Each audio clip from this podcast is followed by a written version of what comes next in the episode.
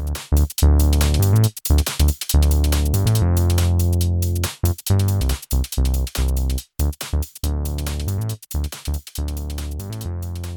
right, hello and welcome to Press X to Doubt, where game news toes the line between hogwash and holy crap, that's true. Uh, as always, I'm SHM. I'm here with my main man, Preston. Hello. Thank you for being here, as always, my co host. And joining us today, we have a very special guest. We have Rich McLaughlin, the creator of Oppo Switch. Hey guys, thanks for having me. Xbox. Yeah, absolutely. Thank you for being here. We really appreciate you being here. Yeah. Uh, Rich, before we get into the nitty gritty of our show and the regulars, why don't you just give us a quick pitch about Oppo Switch? Okay. Um, so Oppo Switch is a puzzle game uh, available on Xbox, and it is kind of inspired by the classic handheld game Lights Out, where you have a grid of lights, and each light can either be on or off. Um, and then you, once you click one, it will toggle other ones next to it. And different colors and different patterns do that in different shapes. And so the objective of the game is to clear the board. And as you progress through the levels, they get harder and harder as new shapes and patterns are introduced. Nice. That's definitely. It's always good to have things to push your head and and get Yeah. your mind going just a little bit throughout the day or at the end of the day or whatever it might be. Yeah, I, I definitely would classify it as a palate cleanser. There you Um, go. Especially with Xbox and the, the quick resume feature on Series X. Like, I'll, I'll jump in and just play a couple in between, like Cyberpunk and Valhalla, or you know, some huge thing where I'm like, okay, I just need a mental reset before I jump back into some epic world or open open space. That's actually an interesting way to uh, classify a game, but it makes sense when you think about it. Like I've never Mhm. thought of like, okay, before I jump back into that game, I need to play this game for a little Mhm. bit. But that, I mean, to me, that totally makes complete sense to have something like a palate cleanser. Yeah, and uh, I would say like for me, like games like Tetris 99 or roguelikes like um, Undermine or or Hades. And I don't I don't mean palate cleanser in a condescending way. And since I call my own game that, I, I guess it, I mean in a positive way.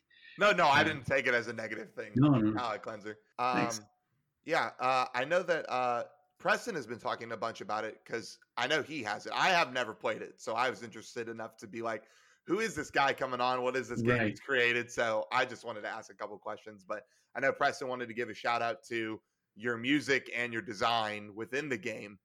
Uh, Yeah, I guess Preston, do you want to speak a little more about that? Yeah, I think it's like really straightforward and really elegant. And there's a lot of things that uh, once we get into the interview after the news portion, uh, I've been really impressed with just how smooth everything is and how smoothly the onboarding process is. Um, I think we had talked a little bit about you have like a how to play section uh, that I completely missed on my first playthrough, but I Yeah. had no problem just still burning right through it, or not burning through the game, but uh, adapting to it very Sure. quickly to all the gameplay mechanics. Well, that that's great to hear. And don't worry, you're not the only person who just jumped right in and totally ignored the tutorial. Um, somebody said, uh, somebody somebody messaged me on Discord said, "Yeah, I ignored the tutorial because I didn't want to read it." And I said, "Well, I didn't really want to write it." yeah. mm-hmm.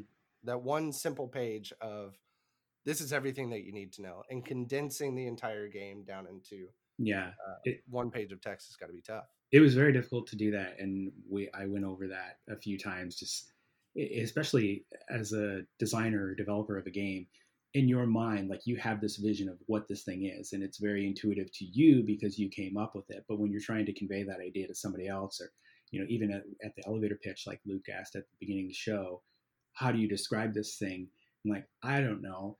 If you play it for you know 20 seconds, like, oh, okay. You know, kind of, even games like Tetris or Dr. Mario, like there's pills falling, what does that mean?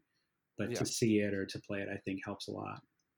Yeah, absolutely. Um, and just I, the name I thought was really perfect. Oppa switch as thank you. just I, I was worried the name would come across like the B sharps, you know, like clever at first, but then less funny every time you hear it. no, no, no, not at all. All right, well, you heard the man. Get on the Xbox Marketplace, search for Oppa Switch, and start pushing through those light puzzles as soon as possible. Uh, for now, we're going to jump into the uh, game news section. That's what everybody is here for. Uh, Preston, you are on your third week of losing money. So, yeah, uh, you know, normally we have the uh, champion versus the challenger. Uh, now we just have Rich versus not the champion. So, Nope. uh, yeah, you will be going up against uh, Rich. Uh, I'm excited to hear these game articles. I'm excited to hear the news sections that you guys have. Here are the game rules. We're going to go over some gaming articles. Uh, one of them will be a lie uh, from each of Preston and Rich's uh, handful of articles that they share with us today. Uh, and there is money on the line, just like always. So at the end, we will go over the articles. We'll do a quick recap, and then everyone will have to choose which one was false. Okay, I heard it was a thousand dollars buy-in. Is that correct? Oh, uh, you know, it, it actually is. Yes. Oh, Uh, okay, the- the- okay. The- Yeah, it's a thousand Sick. dollar buy-in. Uh, me and Preston, we're teachers. We definitely have that money to spend and blow on something like this every other Mhm. week. Um, no, uh, these are normally pretty small bets. Uh, the highest we've had, I think, so far has been ten dollars. But yeah, I think so. who's Okay. to say, Rich, that that number doesn't go up? All right. Right. Um. All right. Well, uh, because Preston has lost three times in a row, Yeah. uh, we're gonna have Preston go first. What? Dang so he is going to have to really shape up today. Well, I'm gonna Bring us some- something good. I'm gonna hit the ground running. Uh, this is the article that everyone has been talking about. The KF console is coming out. Oh my god. It is a KFC warming, uh, chicken warming system, but it also has a full console built into it. Well, not console, it's more of like a small PC, right? Uh, it is able to do supposedly 4K at 240 FPS. It is got the Cooler Masters NC100, a ninth generation Intel mobile chip inside, which is that whenever it says an Intel mobile chip, is that for mobile? I think it's like a. It, I think it's like a mini. Like if you think of like a mini motherboard kind of thing. You know, okay. ha- half the processing power and speed probably. It's only meant to power such a Yeah. such a big device. Yeah. I I would wager a bet that the the realistic frame rate will not be 240. It'll be more like a 11 to match the herbs and spices in the chicken. Nice. That's good. uh, and it supposedly has a one terabyte SSD, so that's right on. It's Seagate, so that's right on par with the Xbox Series X and the Mhm. PS5.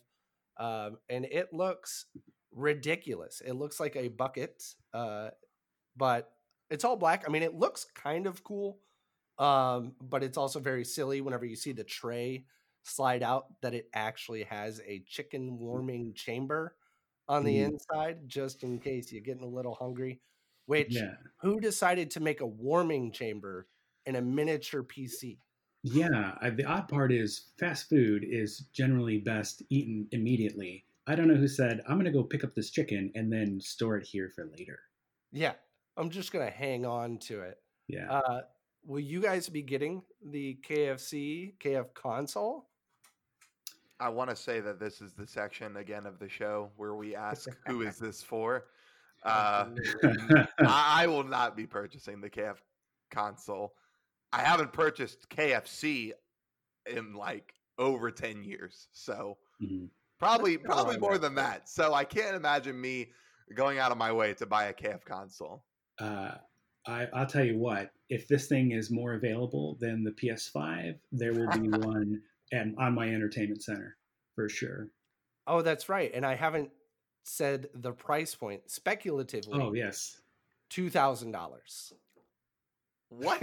yeah. Wait, it's what? $2,000. There's okay, so nobody's gonna have it. Nobody's No. gonna have this. No, no. So what? What does this play? Does this play your Steam library bit then, or? Yeah, there- from what I'm seeing, it's saying that it does have uh, a hold on. Uh, there's no mention of the disk drive in this thing, but it's pretty much just a digital console, digital only console. Uh, Okay. Cross-platform compatibility. Okay. I Um, don't understand. It doesn't really say, and we don't know exactly what it can play. It says cross-form compatibility or cross-platform compatibility, but I'm not sure if that means Epic and Steam or if that means Sony and Microsoft, and it can play your digital library, which I doubt it. That would be ridiculous. I mean, Yeah. maybe then it would be worth. I don't even think at that point it's worth two thousand dollars. Nobody is paying for this. No, I, I would recommend to parents whose children ask for this for Christmas next year, just buy a Raspberry Pi and duct tape it to a box of chicken. Yes, that would be a good one. Um, it's it's most unfortunate, and this is it's a crazy coincidence that you and I, Preston, came up with the same fake article um, because uh, that was number one. I, you and I, we had the same idea. Like, let's Yeah. make this same fake idea, and um, So as to not belabor Yeah. the point, I will just list one other joke that I wrote down for chicken themed gaming, and that's gravy sink. oh, gravy So, sink Yeah, coming that's- out of the tray. yeah. Oh my gosh, that's bad. I I don't know. no- I have no lead up to that joke, so it's like, well, V-Sync, gravy sink. All right, moving on. Gravy sink. There you go. It I- sounds like something that nobody will purchase. I hope not. In my in my head, it doesn't sound Like, I want. feasible. I want to know if any of their competitors are we going to have like a console war between them and Church's? Like, are they going to be coming out with something in comparison? Isn't social media enough for these places? And right? now they're gonna dive into the gaming marketplace. Just come on. I would like to, in their defense, in Fast Food United's defense, uh, this is not unprecedented because I don't know if you guys remember this, but one of the launch titles for the Xbox 360, uh, Burger King had a trio of games that played on both the Xbox and Sneak Xbox King. 360. Yeah, yes. so when the 360 launched and you got tired of Perfect Dark Zero because it was not great, you could play Sneak King and um, there were there were two other titles I don't remember. I think one of them was like a skateboarding or some sort of Yeah. extreme sport. But And Sneak King the was great. racer. Yeah, that game was janky, uh, and I loved it dearly. Especially you could you would sneak up to people's windows and stuff, and you'd have this plate of uh, Whoppers and fries, and uh, yeah, I, that was, game was great. Can you believe we're unironically talking about these games for the second time in this Yeah. podcast serious? series? Oh, yeah. that makes Yeah. me so happy. I, That's I gonna go, be I go whenever I finally wedding. get into speed running. That's going to be my break-in game. Yeah, Sneak Preston King. said that's going to be his first speed run. It's going to be Sneak King. I would love to see that. And I, I want you to run that at some sort of marathon event. Like, I want you to break down marathon safe strats for Sneak King. That's perfect. Once I finally break into it, that'll be the one. hmm All right, we heard from Preston. Rich, let's hear the first of your articles that you've brought with us. Okay. Um, well, I will just, I'm going to skip to my second one for no specific reason. Um, but this article comes from GameSpot, and apparently, a very famous YouTuber has gotten Cyberpunk running on his Switch. No. Yes. Really? Yes. Uh, there was a loophole in the OS that allowed him to get it running on the Switch via the Stadia software. How do you get the Stadia software on your Switch? Hacky hack hack. Yeah. Yeah. Okay. Um, I haven't uh, dug too much into this yet, uh, but it sounds like he was basically able to install like Android OS um, after Oh, wow. You know cracking the the Switch and and getting Cyberpunk to run on Stadia uh, on the Nintendo Switch, which from what I hear is a pretty solid version. Yeah, if he's playing the Stadia version of it, then that's pretty dang good. It might be Mhm. the only solid version of it. Am I right? It really is. yeah, That's Yeah. absolutely right. Um, That's that's really interesting. But I guess it doesn't surprise me that people are out there cracking and wanting to have it where they want it. You know, it kind of reminds me of uh, I think it was a couple years ago that somebody had put the um, you know, the oh you're awake cutscene from Skyrim. They had that on their car, the car screen, like in the middle of their console oh god. like they had hacked into their you Their know Tesla. Hyundai or whatever it was and Mhm. had Skyrim playing. yeah. So people are gonna ha- people are gonna play whatever they want to play on whatever version they they want Yeah. it for. Well, especially Uh, when Sony and Microsoft are removing it from the digital storefronts. Yeah. Yeah. Yep. Uh, sending out refunds, full refunds to people who had bought it from the Sony store and Microsoft store. Last I heard, Mhm, uh, because it was just so unplayable on mhm. old consoles. I know Preston has said next gen, it's felt pretty good. Yeah, And yeah, I he haven't really had has- too many problems. He has, and I quote, surprisingly liked it. Uh, yeah, But yeah, yeah. I, I am currently playing on on Series X, and I'm enjoying my time with it. I don't know if you guys want to dive into Cyberpunk later. We can certainly do that. Yeah, absolutely. And well, and you're at what 35, 40 hours? Yeah, yeah. I'm, Yeah. I'm I'm pretty far in. I uh, have been lucky enough to have some time off work uh, with the holidays and such, so I've been putting in some hours. And just going back to the article, I think it's really crazy that uh, it's really cool to know that you can get. I mean, obviously, with messing with the uh, internal system, right? But in the software, that you can get Stadia on your Switch at all, much less being able to play uh, Cyberpunk on there. hmm Like that's really exciting for me to know. And it's I don't have Stadia currently, but I think I would play Stadia in that iteration. I- Um, I'm curious to see. I haven't personally played Stadia. Um, the only streaming platform that I've tried is PS Now, and that was maybe Yeah. a few years ago. And the latency was just it made it too difficult to play, at least for my personal preference. Um, Yeah. I I don't know how well the streaming platforms are going to take off. I think if you have to have a pretty solid internet connection, and there's Mhm. still a, large percentage of the population, at least here in the United States, where that's just not an option. People aren't getting a 100 meg down. Oh, yeah. So I don't I don't know how yeah.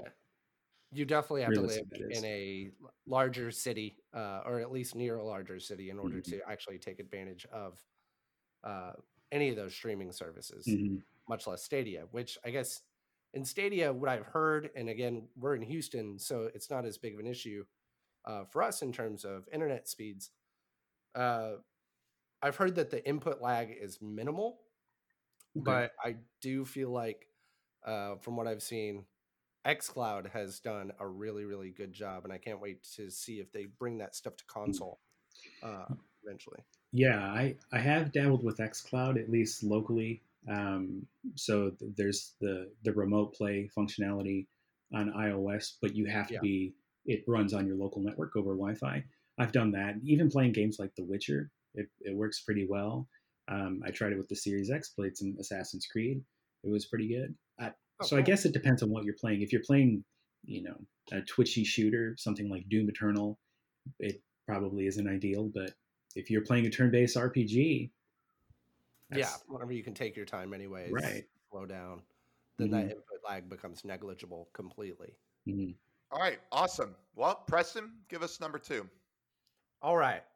Nintendo and Reggie in the past had to politely decline an offer from Kanye West to create a video game. He apparently approached them many years ago is what they said. They didn't really give a full-on description of like exactly the time frame, but he approached them at E3 many years ago and said that he wanted to make a game with Nintendo. Uh, he was experimenting with a piece of video game content and he wanted reactions to it. And he just says, I want to work with Nintendo. And they had to say, you know what? I think we're going to go other places. And yeah, he Reggie just says, we had to find a way to politely decline this opportunity. And I told him, look, we're difficult to work with. All we do is push for the best content, which I think is a really weird way to tell someone like, we only work and we only make the best so we're not going to work with you which is really uh Hmm. and uh yeah so apparently they turned down kanye west in the past to make a video game I, I heard that Kanye, he snuck up behind Reggie, put his hands on his shoulders, and just whispered sweetly into his ears, Mother 3. that's exactly what he was working on i'm working on some video game content it's mother 3 the English port. Yeah. You say I- Kanye went to an E E3. that's a weird thing too yeah did he just walk through the doors did he have to get a pass I, I believe that. I mean, if, if you're somebody that you- you're just uh, that high of influence, you have unprecedented access to everything, right? Like, Oh yeah. I mean, he has a bit of a track record of just showing up at places that he, you know, like when he uh, just appeared on stage with the, the yeah. Grammys, and uh, yeah, I I could see that. Uh, I really want to know what his game idea was, and um, if you guys want to, I'm curious about. If you want to relay this, I would be more than delighted to work with Kanye West. I'm yeah, surprised Nintendo would say no. I, I, I don't know. I mean, with the amount of money that you, I mean, in Kanye, it's not like he is this nobody. I mean, I right. would be really surprised. But I guess Nintendo, uh, you know, has uh, obviously it has origins in Japan. It's not going to be something that uh, you know Reggie necessarily gets to decide immediately. Yeah, yeah, Reggie is the one that he approached. Um, and obviously I think that they want a more family friendly that's theme anyways and Kanye is far from family friendly in everything he does so and at that point did he just go like okay so he walks up to the Nintendo booth. Well and I'm sure it's not even the Nintendo booth. He goes and finds Reggie backstage somewhere asks him Reggie says no. Does he immediately go to Microsoft and Sony and we just haven't heard that stuff? Because their CEOs aren't retired currently? Like, did he just go down the line of I've got a video and everyone mm. said no? I don't think this conversation was simply no and Kanye walked away. I mean, this had to have been at least like a 30, 45 minute conversation of like, here are my ideas. You don't know what you're missing. Mm. You know, I'm Kanye West, like right. all that kind of stuff. Uh, I don't think it was simply like Reggie's like no, and Kanye's like, all right, peace. Like deuces leaves the booth. I find it. I'm sorry. Go ahead. No, go ahead. You're good. I, I was just going to say I find it odd that he would just go directly to Reggie, where he has infinite resources. Uh, he could just create a publisher and create a development yeah, studio and just true. make it. And you know, granted that uh, that sounds like a lot of work. And uh, maybe in Kanye's mind, you can just go up to whoever you want and get whatever you want. That's true too. Maybe that's yeah. what he's used to. Yeah. Yeah. I mean, when you're worth billions of dollars and. But it has to be a snap of the fingers, sort of, for him, right? Like mm-hmm. create create this publisher and this developer. Mm-hmm. He just tells his assistant, who then makes it happen for him, right? Like that is a really surprising thing. And it says that he had something currently in development. At least that's what he claimed, and maybe that it was still in the planning phase or whatever you want to call it, and that's what he called development. But in in Kanye's defense, well-known rapper Shaquille O'Neal, uh, who was also known for playing basketball, did have a video game, and it was stellar. It was wonderful. did you play the uh, the remake of that by any chance? Of Shaq Fu? Yeah, Shaq Fu. No, no, it looks so comically bad. I did watch some some people streaming it, and I, I don't know. yeah, it was a side scroller beat 'em up, right? Uh, yes. Somebody out there is speedrunning it. I can guarantee. Oh it. yeah, yeah. Maybe Preston. That's where you get started. Yeah, Shaq Fu and Sneak King. Right. Mm. Start with Shaq Fu. Move into Sneak King mm. once I've gotten my feet under me. Yeah, you, you can't jump some, like into Mario Three. You have to find where you have to find a, a title that people aren't playing a million times a day. Yeah, yeah. All right, Rich, give us your next one. Okay, so this article comes from Kotaku, uh, and this is on the heels of the, the Cyberpunk performance issues. Not to pick on Cyberpunk today, but um, Microsoft announced that for Halo Infinite, there will be no multiplayer support on the base Xbox One. Yikes. Really? Mm-hmm. That's a huge deal, actually, for Halo fans. I think that's going to, that there's going to be a lot of backlash coming out about that. That's, yeah, that's going to be insane. So is, is it because of performance issues that they're seeing now? Yeah, I think they just have to cut scope. And this reminds me a lot of Perfect Dark when it launched on the N64. If you didn't have the expansion pack, um, you couldn't play uh, the, the majority of the game. Like I think you could play oh. bots, and I realized that that was yeah that was 20 years ago. Um, but I think what we're seeing from a lot of these developers is trying to f- spending the effort of getting balance between eight years of systems now between the base Xbox One, which launched in what, 2013, I think. Yeah, yeah. Uh, then the Xbox One X, which launched in 2017, I think, and now the Series S and X. I, I think that the, the spectrum um, of the technical specs is just too broad, and um, there was some significant backlash when they showed uh, what was the the live uh, the event? Infinite, yeah, Yeah, and they showed the gameplay, and people were not happy. Um, yeah. so I don't went blame back them. into development for another year after that, right? Yeah, I, I don't blame them at all for uh, the delay. I would I would be fine with them delaying the game for five years if it means that it's good. Um, Yeah. But yeah, I think they just have to have kind of cut somewhere. I don't understand why all these games, you know, they uh, are in development, they're getting stuff done, and then, you know, they come out and they show what they've worked on, and, you know, it's just like, it's crap. Like, it's terrible. Like, I remember. Uh, I remember watching a YouTube video where they compared the Halo 3 graphics to the Halo Infinite trailer graphics, and it was just like literally what are the developers doing? Like, it, it's not only like what are they doing with their time, but then also like how do they look at that and say, yeah, yeah, we're gonna put this in the release trailer, and we're gonna, Right. you know, we- and we're gonna ship it as we've used in previous episodes. I don't understand like where. I I don't know. I just don't get like because then yeah, you do have that backlash, and then you go back to the you know you go back to the old drawing board, you figure it up again, and now they're like, oh well, we're gonna have to, you know, we're gonna have to cut bait, you know, and try to figure out what are we doing. And mm-hmm. I think a lot of that is like studio pressure, right? Where they were under this pressure to get it out for the Series X and before it was really done, but they were just like, yeah, you've got to get it done. You've got to get it done. Um, and it, uh, just like with CD Projekt Red, it was like, put it out before the holidays. At least Halo showed it, or at least 343 Mm. showed it off and listened to the backlash early and was able to push it back even more. Mhm. Yeah, I, I think Halo 5 really fell short of the mark in terms of what the play base wanted from the campaign, at least.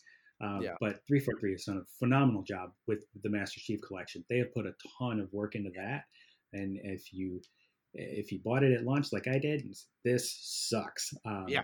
it, it's great now, and it, it runs fantastically on, on Series X. And I think they, I, I don't know if the the 120 uh, FPS mode is in there or not yet, but they're working on that. But it looks great in 4K, and they've added uh, Reach is in there now, and ODST is in there. It's a really good collection, and so I think it's a talented studio. I Yeah. I think they just have to take their time with it.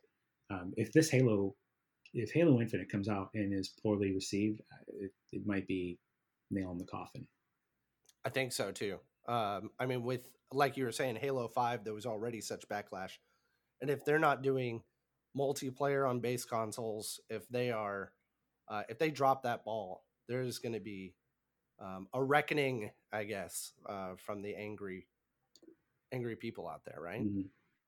So what is that? Is that that is their only reason? Is like they've seen the backlash after their trailer, they've seen how poorly things are optimized for the for current games Mhm. coming out on last gen, um, and they're saying it's just just to be safe, right? Yeah, and I think if if if you're playing on that console, you're expecting some minimum level of, of performance, and if you're just getting destroyed by people that are playing on Series S or Series X, uh, your experience is going to be completely negative, right? Yeah. So I, I think that it's going to paint the game in a bad light, um, and so they're just trying to avoid that.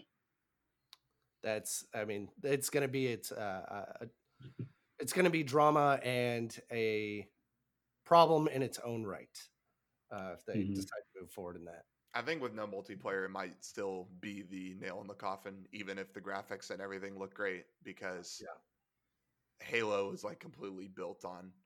I mean, it was built on a great story, but the story has long since faded away, in my opinion, Mhm. to be relevant and like worthy to gaming audiences.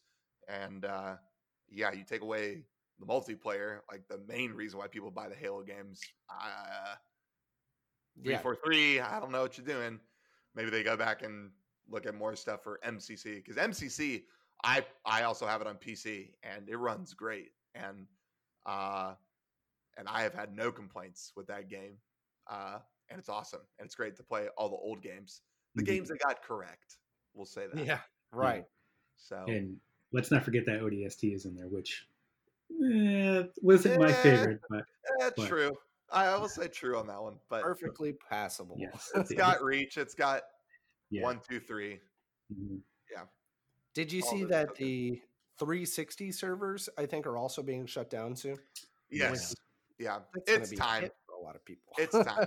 Mhm. I, I don't think it'll be a hit for a lot of people. I think if you're still trying to play Halo 3 matchmaking on your Xbox 360, it's come on, man. It's time to move on.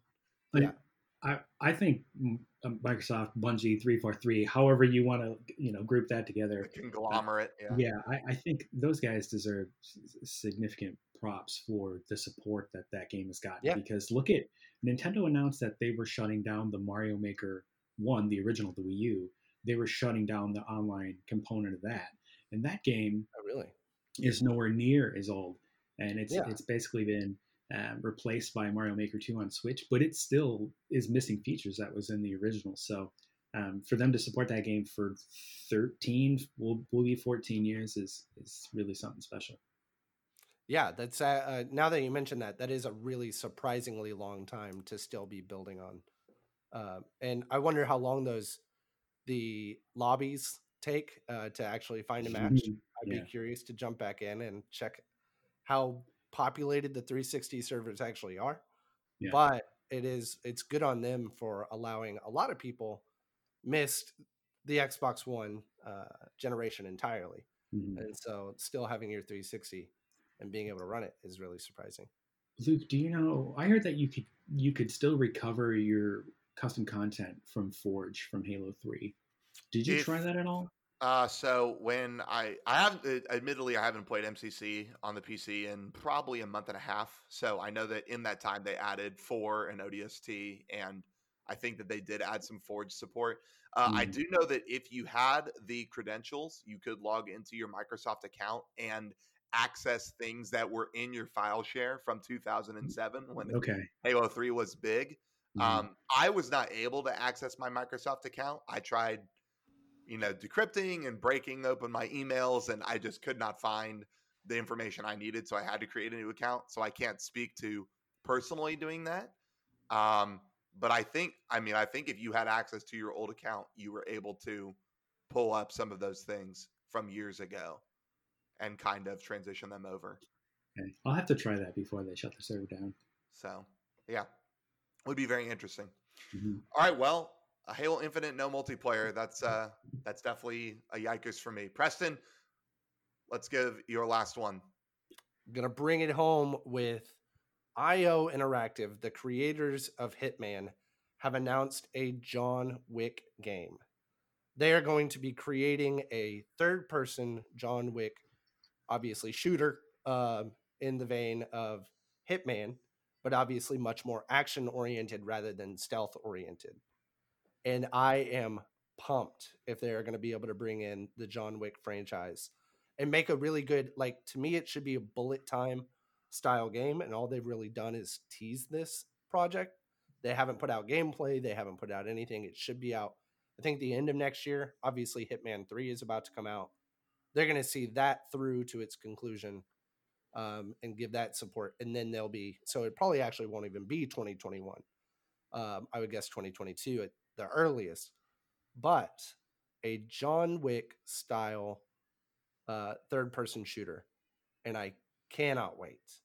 Uh, But Preston, Keanu Reeves is already in a video game. How can he possibly be in two places at once? it's actually just going to be Johnny Silverhand playing John Wick. So Uh, it's perfect. Keanu Reeves playing Johnny Silverhand playing John Wick. Gotcha. Uh, Gotcha. Yeah. I like the idea of them just using the same voiceover. then just clip clip Mhm. out some of his stuff. Mhm. Okay, so Yeah. like that's interesting to me because when you normally think of like think of any movie, now think of the video game that was based off of that movie, Yes. right? Movie video games suck. They're terrible. Right. But if uh Hitman, the Hitman series, uh, uh they have their moments Yeah. of brilliance. Uh, I'm not going to say the games are like stellar. Go pick them up now and play them, or they're must plays of the year. Uh, but I mean, they're not a terrible studio. Like they know what they're doing, uh, and I could see them taking the John Wick series. You said it was a series, or they're just releasing a game? Just a game? So far, they've just announced a game. A John Uh, Wick it's game. not going to be a full series, as far as we know. So like I Um, could see them creating something better than what we think of most movie video games. at Yeah. least, because it's an actual studio that's like, hey, we can get behind this. Especially if they get the voice cast, like right, if they get Keanu, if they actually do some of the Yeah. voice masking and stuff like that that Cyberpunk has done.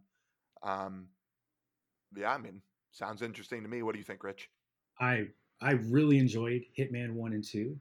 Uh, I slept on those games for a long time, um, and then Hitman Two was added to. It was either Game Pass or it was Games with Gold. I don't remember which, but I ended up picking it up, kind of in the lull, um, you know, the lull before the the big fall releases, and um, they had. It was really neat because there was a thing where oh, if you owned Hitman Two, then you could get Hitman One as well. Um, I was like, well, I don't technically own it, but it's on Game Pass, and so I guess I do. And so I went and downloaded that. Then said, oh, if you own Hitman One, all the Hitman One levels are available in Hitman Two. So they basically, yeah. So I don't know if they were remastered versions or what, but They, um, du- they double backwards compatibility. yeah, it, it was weird. Um, and Hitman Two um, was just phenomenal. I absolutely loved it. Uh, Splinter Cell is one of my favorite series, and for some reason, uh, Ubisoft uh, has just totally forgotten about that because they're busy Yeah. cranking out whatever. You know, like, we won't go there, but um, We Uh, will so- go there. I will agree Okay. with you, and I will Okay, say okay, Splinter. Splinter Cell Chaos Theory was one of the best games on the original Xbox. One Yes. of the best. yes. And I miss Splinter Cell as a series, but we'll get back into the. The first thing. I did with my Xbox Series X was put in Chaos Theory, which I know sounds silly because that game is 13 years old. Such an old game, but it is so Yeah. good. phenomenal. Um, and and Metal Gear is kind of disappeared, and who knows what Konami's going to do with that license? And I think IOI has really they have this this uh, uh, spot to shine because Hitman Two was was really good, and and I hope Hitman Three is a is a commercial success for them, and I'm I'm really looking forward to it. And it, it would be if you ask me what am I looking forward to in 2021, definitely that game. Nice. And when is that one's coming out in January? Like it's an early release, right? It is an early release. It's definitely Q1. The internet says January 20th. Oh wow, that's really Really early. soon. Very excited. It'll actually Quarter one. be something to talk about in January. Quarter one. Yeah, that'll be perfect. Mhm. All right. Well, John Wick game. Which, Uh, if you're Mhm. going to make a third-person shooter video game out of any movie franchise, that's the one I'd, to pay- do. I'd be picking John Wick. Yeah. yeah, I really enjoy the John Wick movies. So I imagine the video game, you know, whether it copies the same plot as the movies or not, would be. I I think Yeah. people would pick it up. Mm. I think people would be like, like I'm, I'm gonna Does give this a Uh, shot. so here's here's a thought process on that. Does it now if you were to ask me what studio should make a John Wick game, I would not have picked IOI. I would have picked Remedy.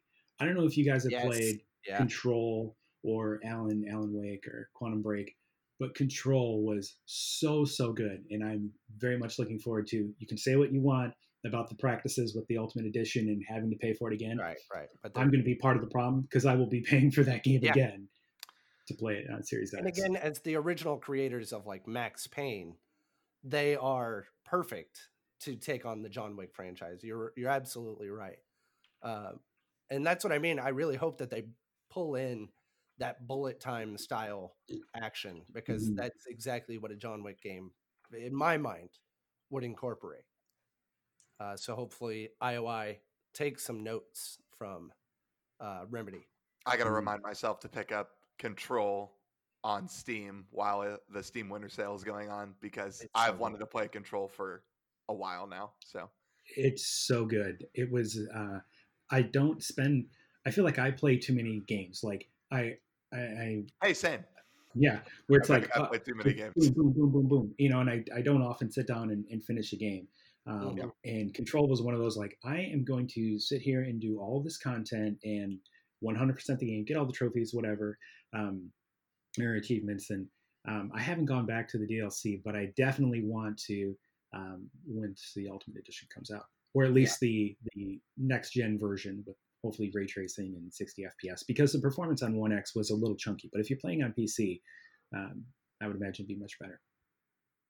Awesome, awesome. All right, well, uh, because Rich's third first article was all. Oh, wait, Whoa, no. he has a bonus. I don't I, know. I do. Yes, I have a backup just in case this happened. Oh, that's now, perfect. Here we go. Are, you are not going to believe this, but you absolutely should because this is 100% true. But KFC made other news. There is actually going to be a, compa- a companion piece to this KFC console. Uh, there's going to be a lifetime movie in which Mario Lopez oh, from yeah. Saved by the Bell is starring as Colonel Sanders. Wait, what? Yes. what? Yeah. yeah. My wife and I have recently gotten into the habit of watching bad Lifetime movies, especially oh, Lord. Yeah. And I am so pumped for this one. The title of this film is called A Recipe for Seduction. AC Slater is Colonel Sanders, who you know sometimes you see a movie and it's based on like a real life person, you're like, yeah, that actor or actress is far too attractive for this role. For Colonel Sanders, yeah. Yeah, Mario Lopez definitely. Is it, cur- is it cur- is it young Colonel Sanders? It's like Colonel Sanders in his thirties, like I, he's a good-looking guy who so. creates the uh, famous recipe, and now yeah, I saw the trailer, but I was laughing too hard the whole time to retain any of the information. the trailer for it. KFC is pulling their punches. 2021 is the year of KFC. That's right. That's incredible. That's I'm I'm really looking forward to that, especially if it just comes straight to streaming because there's no way I'm going to pay to watch it, mm. but I will watch it if it's free. straight yeah. to DVD. Mm-hmm. yeah. That's the release, or straight to only Netflix. get it at Walmart bargain. Netflix will pick it up.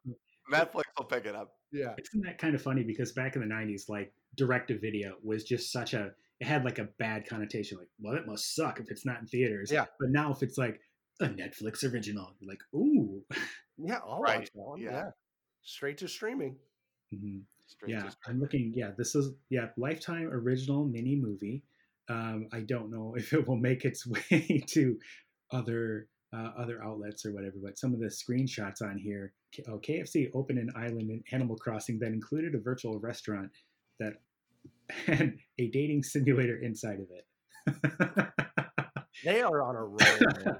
Uh, and they did that like that dating sim last year, right? Where sometime last year where you could try to date you could uh, date Colonel Sanders. Colonel Sanders. Yeah. I think I remember this. I remember yeah. seeing the screenshots. It was like a young yeah. anime version of yeah. Colonel Sanders. Yeah. Uh, that's one to go back to for sure. okay, I got to stop looking at these screenshots. I'm going to lose focus here. Sweet. All right. Well, thank God you had a backup, Rich. Good mm-hmm. thinking, my man. All right. So to recap, let's go over the news articles that we have just heard from our two lovely gentlemen. Uh, Preston's three articles. We had one about the KF console, your chicken warmers included with your game console. Super Heck exciting. Yeah. Uh, can't wait to play on it. Not. Uh, we've got Kanye approaching Reggie at E3 and developing a game possibly with Nintendo and Nintendo shutting him down. Rejection. Unfortunately.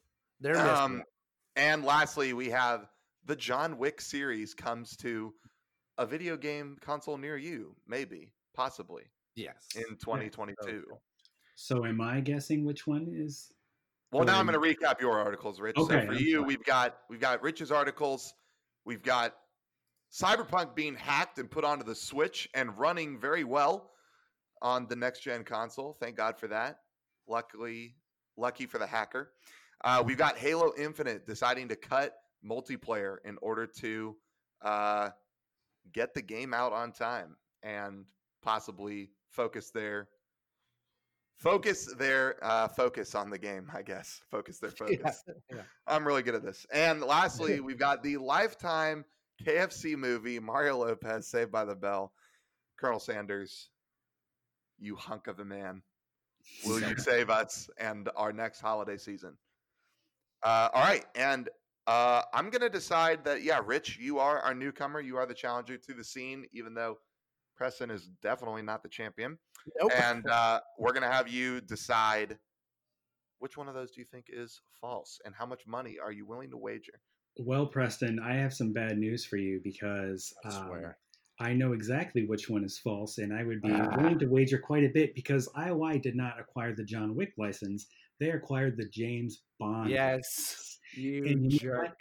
While Kanye felt, I was like, that seems so stupid, the Kanye one, but stupid enough to to be real.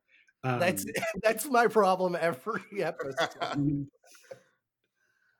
Yeah. uh, but the the John Wick one is incredibly believable. Yeah. as soon as you said that you were a big fan of Hitman, I was like, well, there goes my.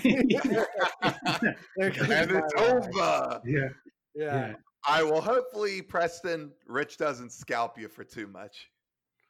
Oh yeah, you didn't put a, you knows didn't place a bet, so I knows said twenty five hundred dollars. Oh, and it's over. I'll buy you the He's KF gone. console. there you go. Perfect. We'll call it even.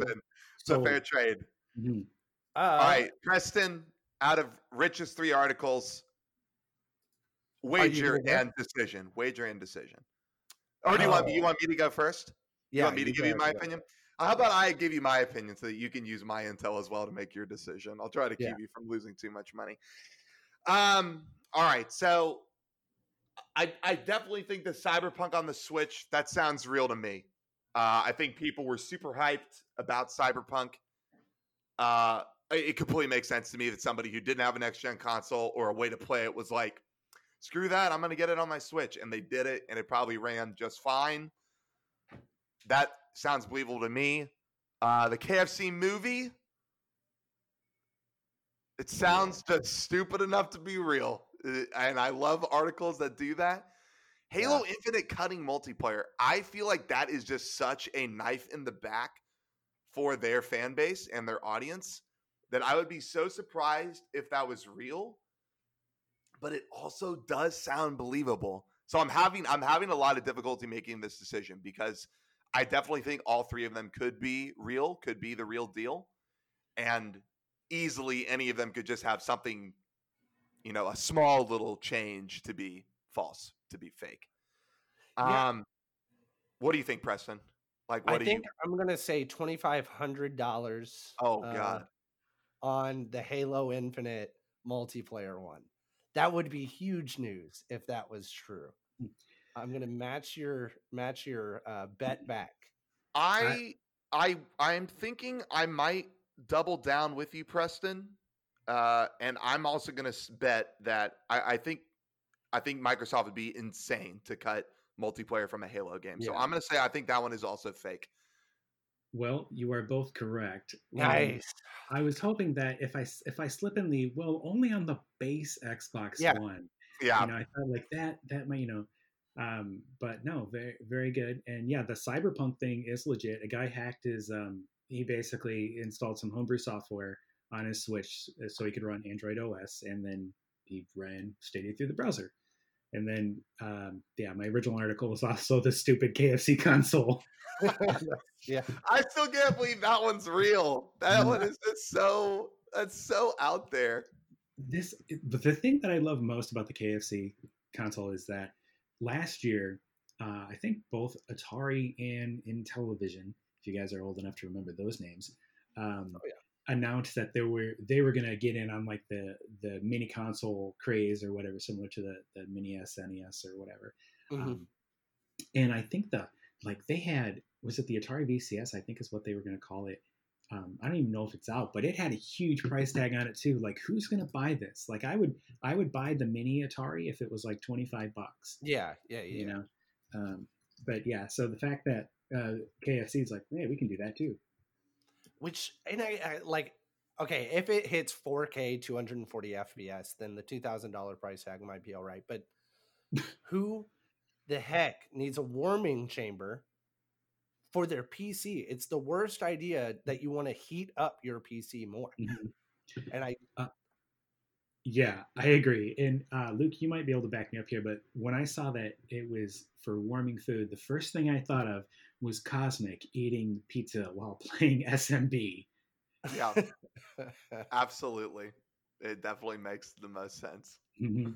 Speaking of which, I wonder if that warming chamber actually has any warming coils, or if they just, if it's just your PC fan. it's just pure exhaust. It Yeah. looked like it was a tray. It looked like it was a legit like metal tray that you know could warm up. Ah, it's so gross. All right. Well, luckily for Preston, he was able to break even this episode, and he doesn't owe anybody money. So yes. congratulations, Preston. Uh, you didn't lose this week. Uh, Oh, I am now on a roll. I have now guessed correctly like three weeks in a row. So Yeah, whatever. You I'm ready to go. So that's awesome. All right. Well, uh, thank you everybody for joining us for the news article section. We're going to be transitioning into uh, an interview with Rich, uh, creator of Opposwitch, here right after our break, as well as several other neat uh, games section news, things that are coming up, things we're excited for. So uh, stick around. We will be right back.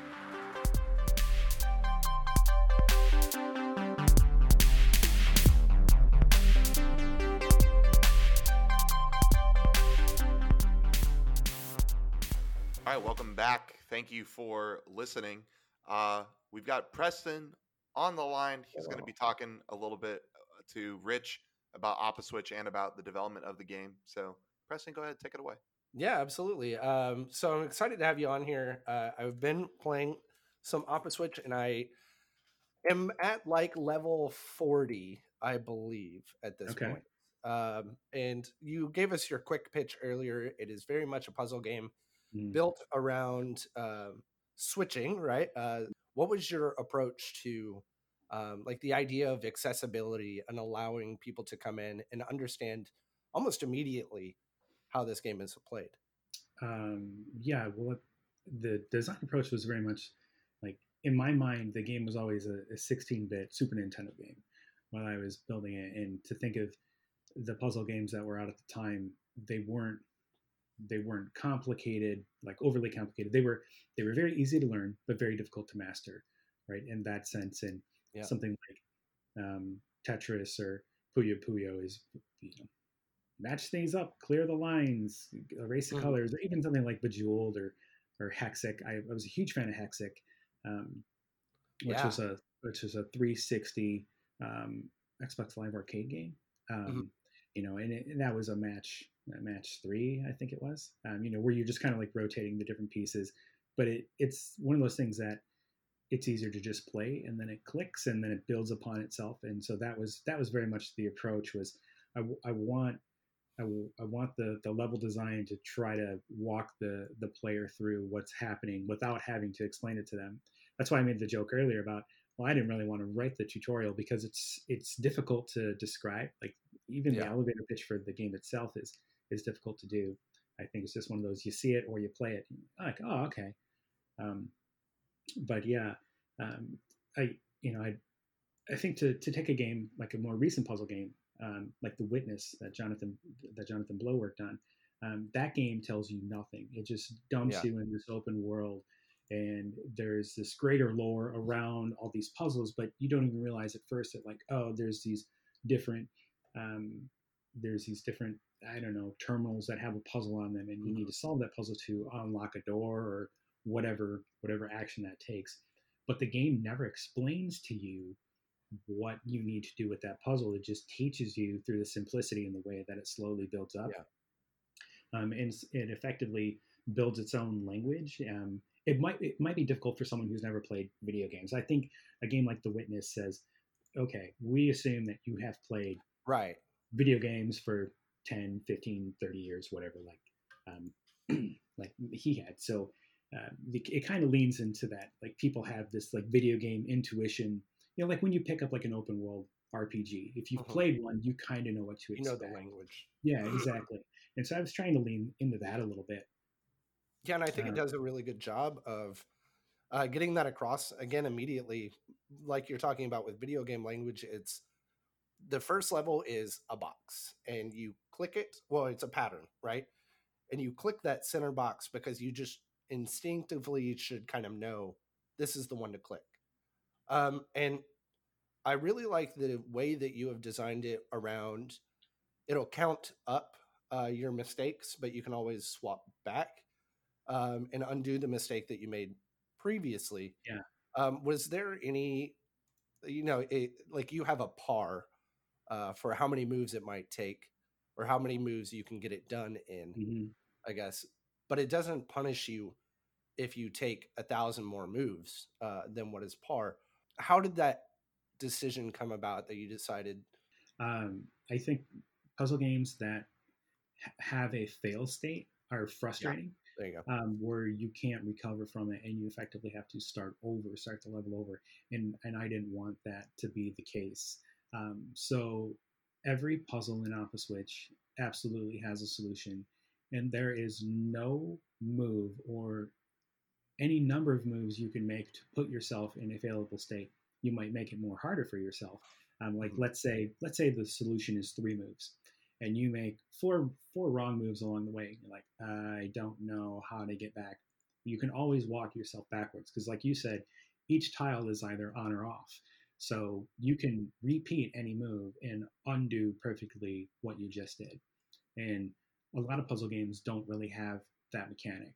Um, so Tetris, if you block your hole, you know, Yeah. "Oh, I was going to put my line there. Well, now you can undo it, but you have to build back up to clear that line.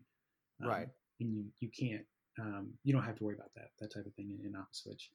Um, and that was, that was something that I wanted because I think that helps with the, the difficulty because the, it's more, it's log, like a logical puzzle rather than, it's not, it's not a reaction. Like you can't brute force your way through it or, Yeah. or, or whatever. And so I didn't want to punish the player for making what could potentially be a mistake.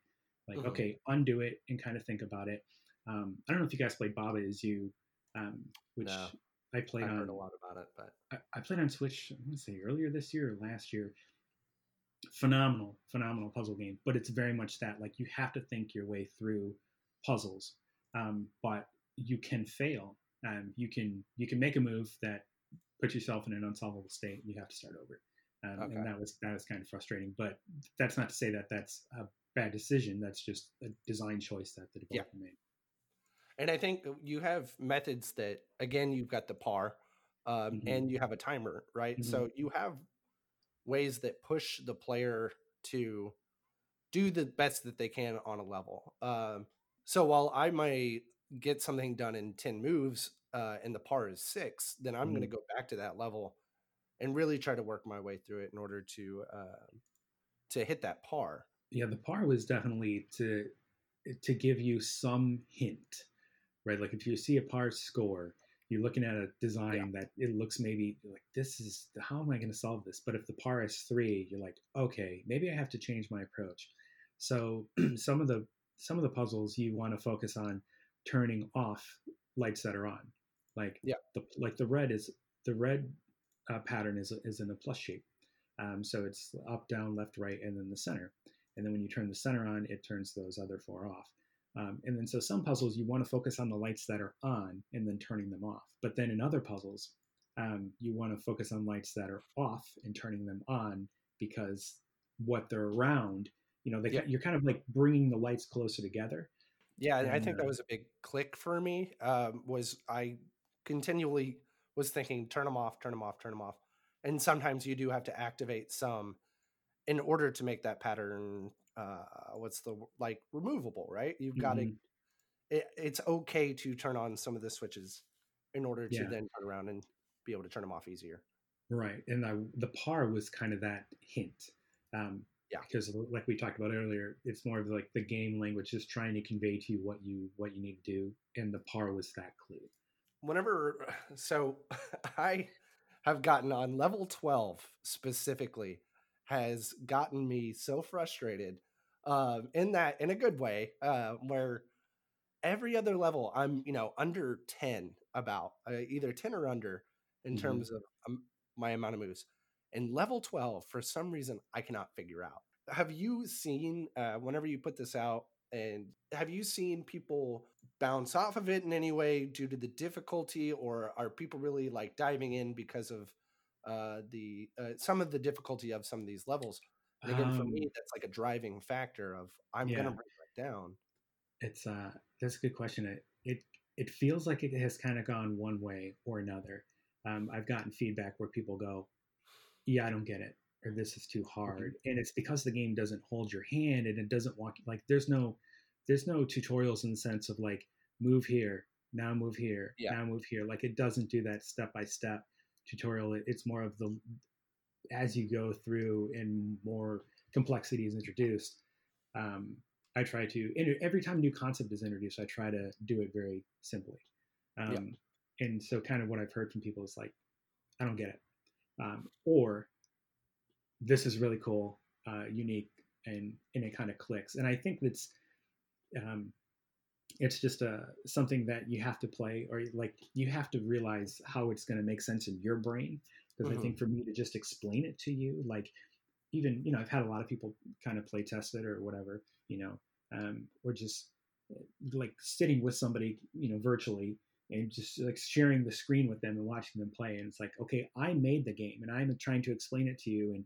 it's like okay how would how this makes sense in my brain isn't necessarily going to make sense in your brain so Yeah, you have to discover that for yourself um, and i think once it once that does click um, it gets easier from there And have you seen, uh, in terms of those people that are bouncing off or sticking with it, do you notice like being a developer yourself um, and working around developers? Have you seen that it is a left brain, right brain thing for the people that really attach onto it? Are these are other developers way more into it because it sort of scratches that itch? I think so. It does kind of feel like that, and um, the so like I kind of walk the line. So um, in my full like my day job, so to speak, um, when I'm not working on games, I um, am a UI developer. So I write the code for the things that the user can see and interact with. So it's kind of like this mix of engineering and design, and um, you know, design from like an art aspect. Um, so you know, I kind of am in the middle there. So the people that are like back end databasey people, I can talk the talk there, and then people that are really good at like Photoshop and Illustrator and, and movie editing, I can talk the talk there. Um, and yeah, it's definitely it does seem like the more the developer side um, kind of clicks uh, a little bit more. Um, even our design guy, so Justin Luddington, who is a, a colleague of mine who is a phenomenal artist and uh, great design and um, uh, he's he struggled um, with some of the puzzles at, up up front. You know, like I, I gave him I gave him a very rudimentary build with like, you know, it lacked any elegance. Said here's the here's the game concept. Like you know, help me make this look good. And you know, he'd, he'd be like, I'm a, I'm stuck on on level two. Yeah. like, you're stuck on level two. You know, in my mind, I'm like, How? what? Like he's a very he's a very very smart man. Yeah. Um, yeah. I'm like, what are you what are you doing? And he showed, you know, like let's share screens. And he was trying to solve the puzzle backwards. Like he was trying to turn everything on instead of turning everything off. I'm like, sense. Oh, well, I guess nowhere, you know, because this is like in the early stages. Like, I guess I never explicitly said, "Hey, this is the objective of the puzzle." Um, and then once I did that, he's like, "Oh, duh." you know, uh, and it's funny because I had several people come back to me and say it. They're like, "I'm I can't get past level one," and I'm like, "Oh, yeah, you're doing it backwards." Yeah, just trying to turn everything all, and that's such a weird. And again, I guess we're talking about video game language, right? Where it's Mm, if you're coming into a game and you maybe don't normally play puzzle games, you don't know Mhm. like if there's a focal point, you click on the focal Mhm. point first before you click on anything else. Um, yeah, yeah, and that just comes with experience, I guess, Mm. uh, in general yeah. uh, gaming.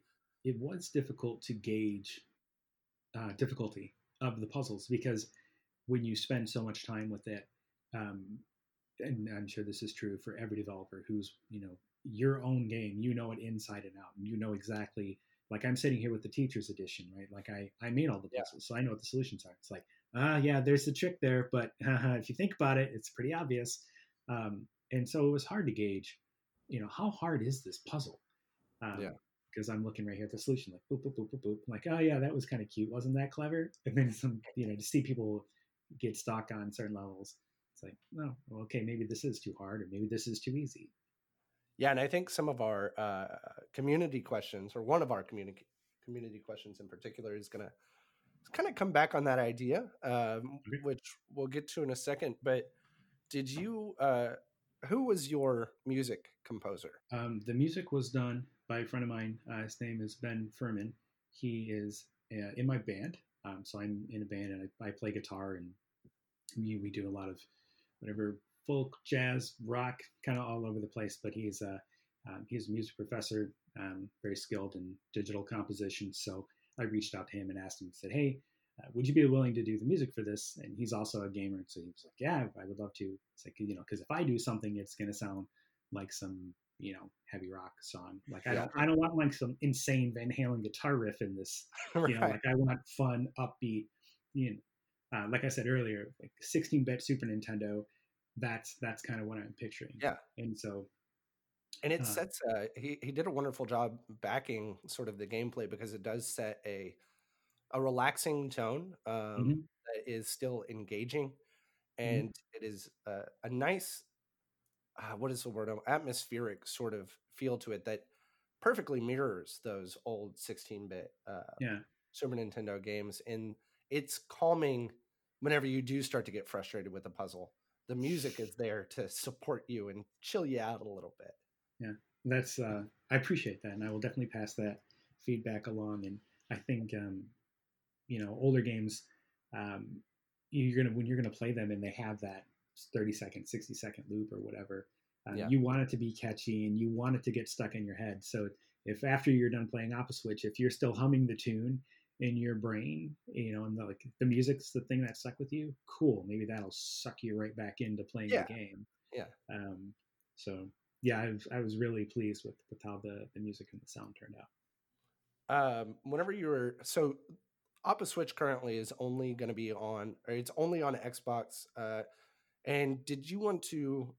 I wanted to invite you to like walk through the system of how to find Opposwitch, and I know that we had talked about the indie program, right, uh, on Xbox, and how. Yeah, you, so we can we can start there. So, um, I developed the game through a program called the Xbox Live Creators Program, um, and when I was starting, I'll I'll get into more of what that is in a minute. But when I was starting to build the game, when I got to the point of like, I'm going to do this for real, I actually want to publish this on a platform other than a web browser because that was, um, I, you know, dabbled in making games for the web for like the last five or six years. I said, I'm, I'm going to make a game for consoles.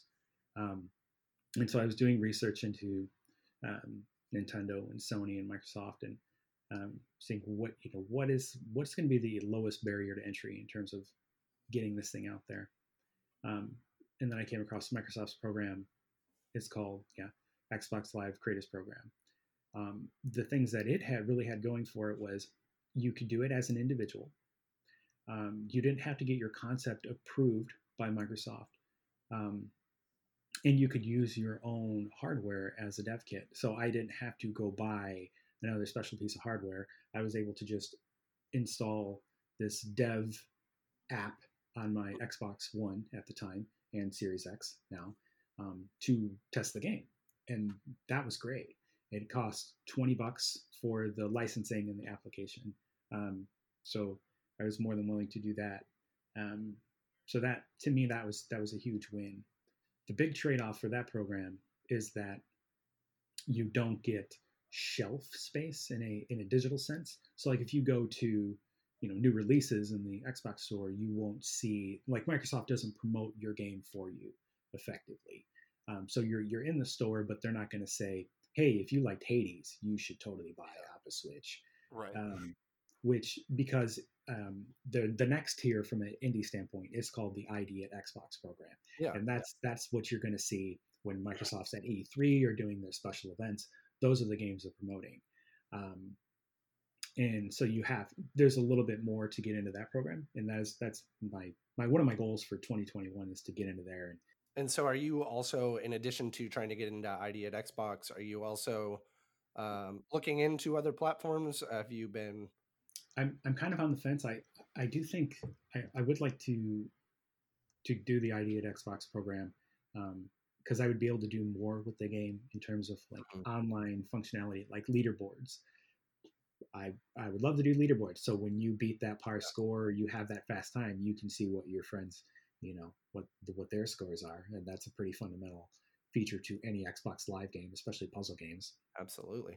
Um, but um, I I would like to do um, other platforms as well, especially since the game is effectively it's done. I mean, there are things that I want to add to it, but there's Yeah. nothing that would stop me from taking this version of Opposwitch and, and putting it on uh, PS4 or 5 or, or Nintendo Switch. Um, I think um, Nintendo has a lot of red tape, um, which I found to be kind of funny given some of the Yeah. shovelware that is in the Yeah. Switch eShop. Um, there are a few games that come to mind whose names I won't mention on here. I don't want to I don't want to pick on any developer, but there are a couple of games where the objective of the game is rather absurd. Um, Yeah. And you know, I just I'm like, how is this on the shop, and how is this? You know, th- my nephew has a Nintendo Switch. I don't want him playing this game. You know, How stuff like that. through their red tape? Yeah, yeah. Um, so uh, I think I think it was hard. From what I saw, it was difficult with Nintendo when you have no when you don't have an existing catalog already. Because when you when you apply to get licensing for Nintendo, it's what games have you already made? Where have you published? Um, Hmm. And so when I, I did have that conversation with them the first time, it's like, well, you don't have any published games anywhere. So okay, well, you know, how do how do you apply for credit if you don't have any credit? You know, it's kind of like that. It's Um, the, the work experience conundrum. or- yeah, yeah, yeah. Right. Yeah. Why does this entry level job require five years of experience? Right. Um, so, yeah, I'm hoping that now that I got my foot in the door on Xbox, that um, I would love to, I would love to bring it to the Nintendo Switch and, and PlayStation, and and I have gotten feedback of like, you know, this could be a mobile game. You know, I could I could play this on touchscreen. This doesn't require a controller, and I would definitely love to do that too. Um, I was sticking to consoles at first because that's what I like to play. Um, I'm not much of a PC gamer, and I don't really play mobile games.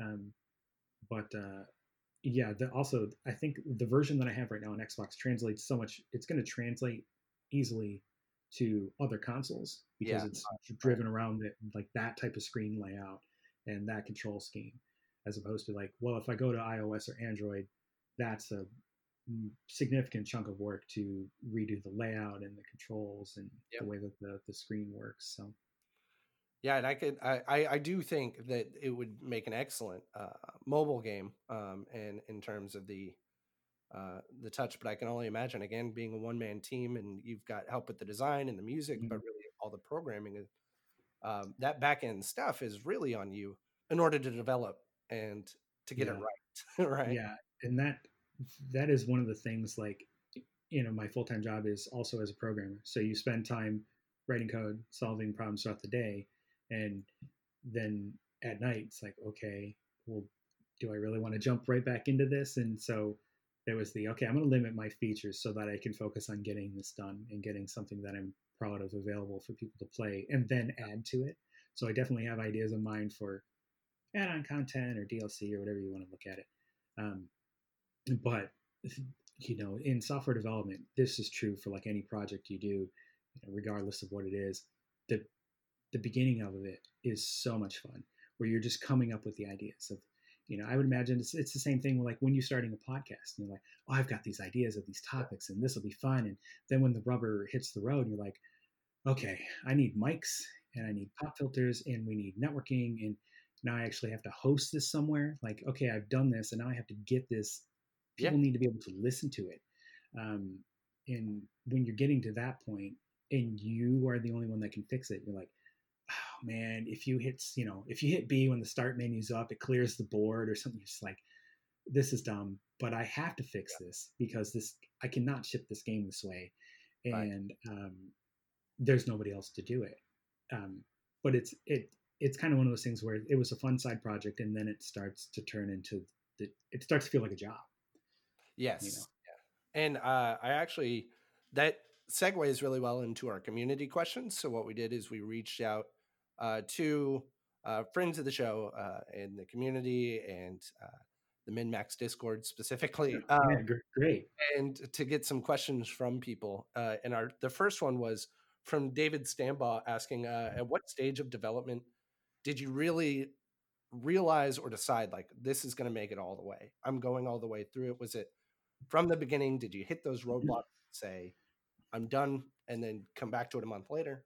Yeah, uh, that's a that's a fun question. So being a web developer, I started the prototype eh, like as a browser game, and I worked okay. on it for maybe a couple hours and got a really rough sense of like, oh, this is kind of what I think the the core mechanics are the puzzle of, and I I did that. I was like, yeah, this this works, and I published it. I published it on my personal website and sent the link out to a few people. I was like, what do you think of this? And people were like, this is pretty fun. Nice. Um, and I was like, this feels like if I could build on top of this, this, this feels like enough substance to be an actual game. Mm-hmm. Um, and I wanted to work on my own IP, and I it's kind of been on my developer bucket list to actually publish a game. Um, so it was maybe only a couple hours into the development. It was like, I'm going to do this for real. So I'm going to stop working on this as a web, you know, web-based thing, and uh, I'm going to I'm going to try to get this running in some PC engine or whatever. Um, and I ended up using Uni- the Unity engine because it was okay. um, it was free, um, very. when I say very easy to use, I mean if you're an experienced developer, it was very easy to use. If you have never written a line of code before, the onboarding I'm sure is very intimidating. Um, but yeah, it was very early on in the process. Um, and I think the unique situation of 2020 with people being stuck at home. Um, yeah, I was, you know, I it was lucky enough to have the evenings, uh, have free time in the evenings and, and working from home and stuff. So it was like, okay, I don't need to sacrifice anything financially to do this. I'm just going to spend my free time on it.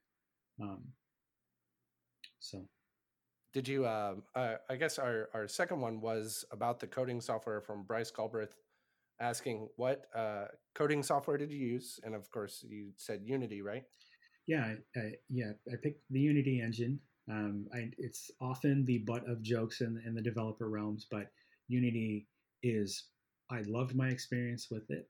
Um, it was as a personal like a solo developer um, basically in a non-professional sense. Um, it was free to use and then they have certain caps where it's like well as long as you're making under x amount of dollars you don't have to pay any licensing.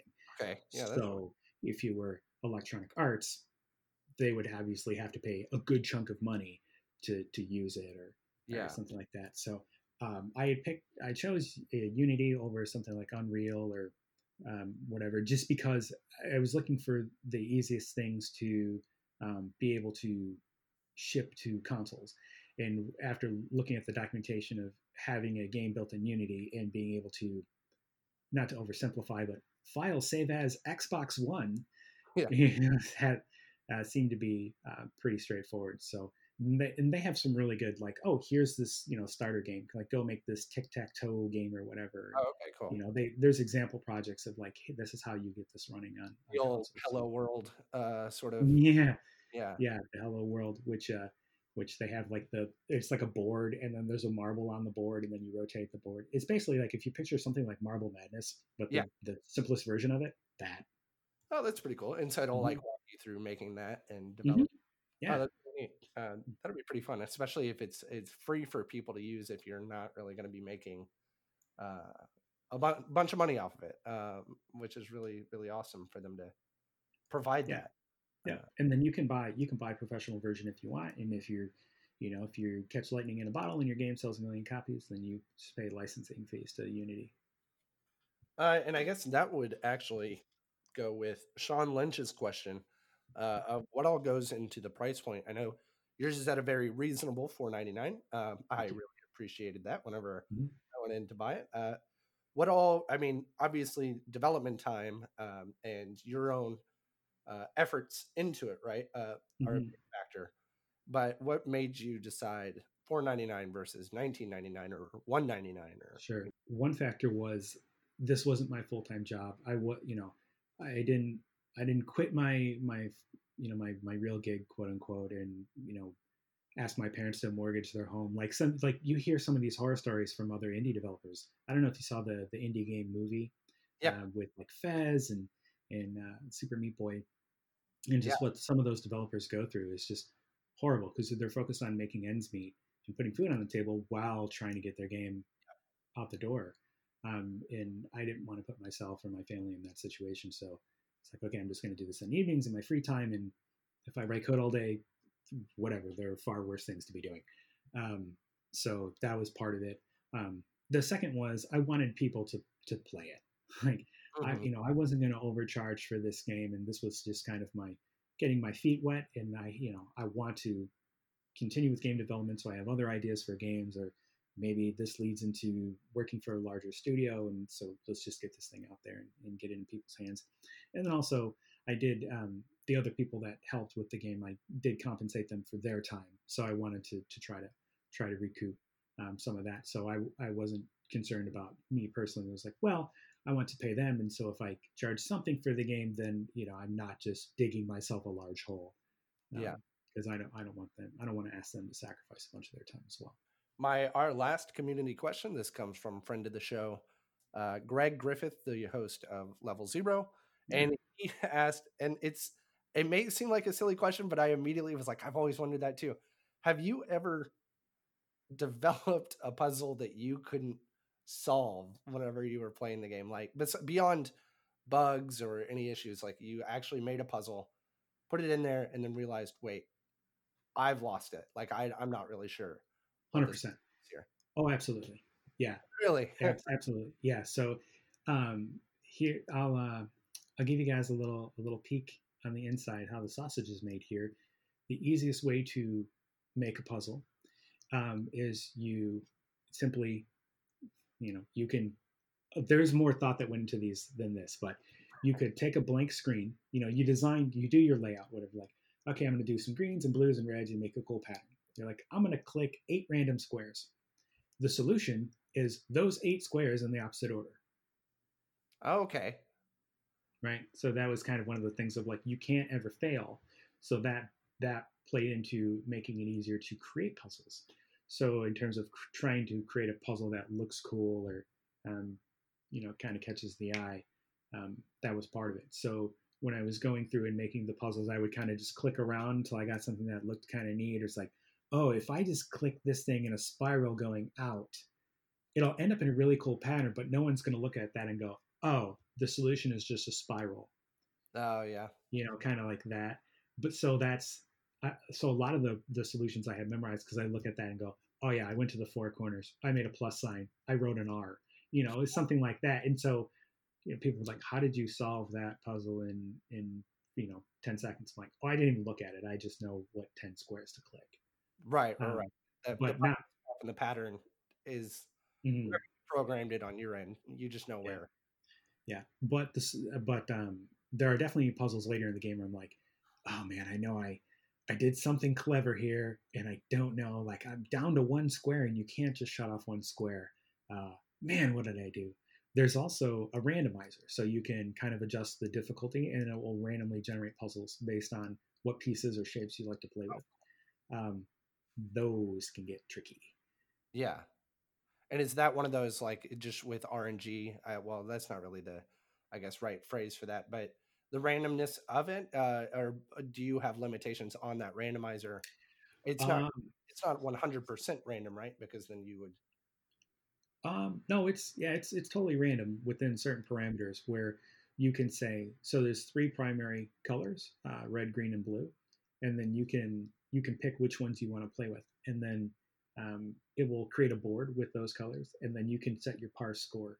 Like, oh, I want a par of eight, and then it will take eight pieces and and randomly click them, Nice. Okay. and then you can just kind of do that forever. And then I don't know, there you could I don't know what the the math is, but eight to the eight to the three, or I don't know, you know how many millions of combinations are of puzzles. That's really cool. All right. Well, that is uh Opposwitch. Uh did you have anything more that you wanted to touch on that I we didn't really get to? I know that we had sort of discussed in terms of accessibility, we've discussed price point, music, design. Uh was there anything that you felt like we that you wanted to make sure that you brought up? Oh, uh, one of the things in terms of like accessibility and design that kind of went into the original game idea um, was that we wanted the puzzle the puzzles to be playable by people that might have like color vision issues. Um, so the pieces have shapes on them. So like the red one has like a plus, and then blue is an X, and green is a square, for example. Um, and so you know if you if you have a hard time distinguishing between the colors, the pieces always tell you what Yeah. they're going to do. So you don't have to remember like oh red does this, blue does this. You can just look at it and it's it's part of the the piece design. Um, so that was something that that was kind of like when we first started working on like I want this to be the case because um, I want you know people you know if you have a hard time with with the vision I want it to be to be playable there. Um, there's definitely more I would like to do from an accessibility standpoint, but that that was one big thing, and I you know so you could effectively play the game in black and white. I guess my last question was how bad was scope creep for you? Fight it off pretty well, um, or did you? Um, you know, being an experienced developer, I've been building enterprise software for 15, 16 years now. So I have a good sense of um, how to kind of wrangle that in, you know, having shipped several products to production. Um, but when it's something that you're creating that you're really excited about, like a game, um, you feel like, oh man, I could do, I've got these ideas for multiplayer where, you know, you're both trying to solve the same puzzle at the same time. Or like a level editor, like in order to make levels, I just made myself a level editor and then I just turned it off for the production mode. It's like, it'd be easy to turn that on, but then you'd have to save the levels somehow and then replay them and delete them and whatever. Uh, and so uh, you kind of get to the point where you need to you need to focus on that. And actually, I was watching a, a talk at GDC, um, and it was another solo developer, and he was talking about like you really just want to focus on just get the game done, get the game done, get it out the door. So kind of figure out what is your what do you need uh, so in the industry would call it like an MVP. What is my minimally viable product okay. that I can ship um, to the store, and then kind of um, iterate on that. And so that was really the focus. So while I have a, a lot of ideas for Opposwitch, I can just kind of yeah, and I guess just the the ability to be able to patch in new features, um, right, is a, a godsend in mm-hmm. terms of yeah, you can get that MVP out, scope yeah. creep stuff in after you've had some more time yeah, luckily it's it's not on a cartridge and it's stuck in time and space right. forever. Awesome. Well, we really appreciate uh, being able to ask you all these sort of behind the scenes developer questions. I've this is my first ever mm-hmm. time ever being able to uh, speak with or interview a developer. So getting sort of the that how the sausage is made information is really interesting to me. Again, Opposwitch is on Xbox exclusively for now at 4.99 what's the most effective way to find it on Xbox, in your opinion? Uh, if you're on your console, you can just go to the store and search for Opposwitch. It's O P P O S W I T C H. Um, you can find it at Xbox.com or, or Microsoft.com, just up in the, the search bar at the top of the page. Um, you can also probably just Google my name, and it would show up there too. I don't know if we can put a link in your in the show yeah, notes. Sorry, and something. it will definitely have a, a link to the Xbox page. Yeah. I'm also on Discord. And that is Rich McEl. Yeah. Uh, awesome. Well, again, we really appreciate it. We're going to be moving on to our most anticipated gaming related things segment. This is a weird one in that we're not going to just talk about most anticipated games. We can talk about events, we can talk about speed running, we can talk about uh, anything that we're just excited for in 2021 that is gaming related.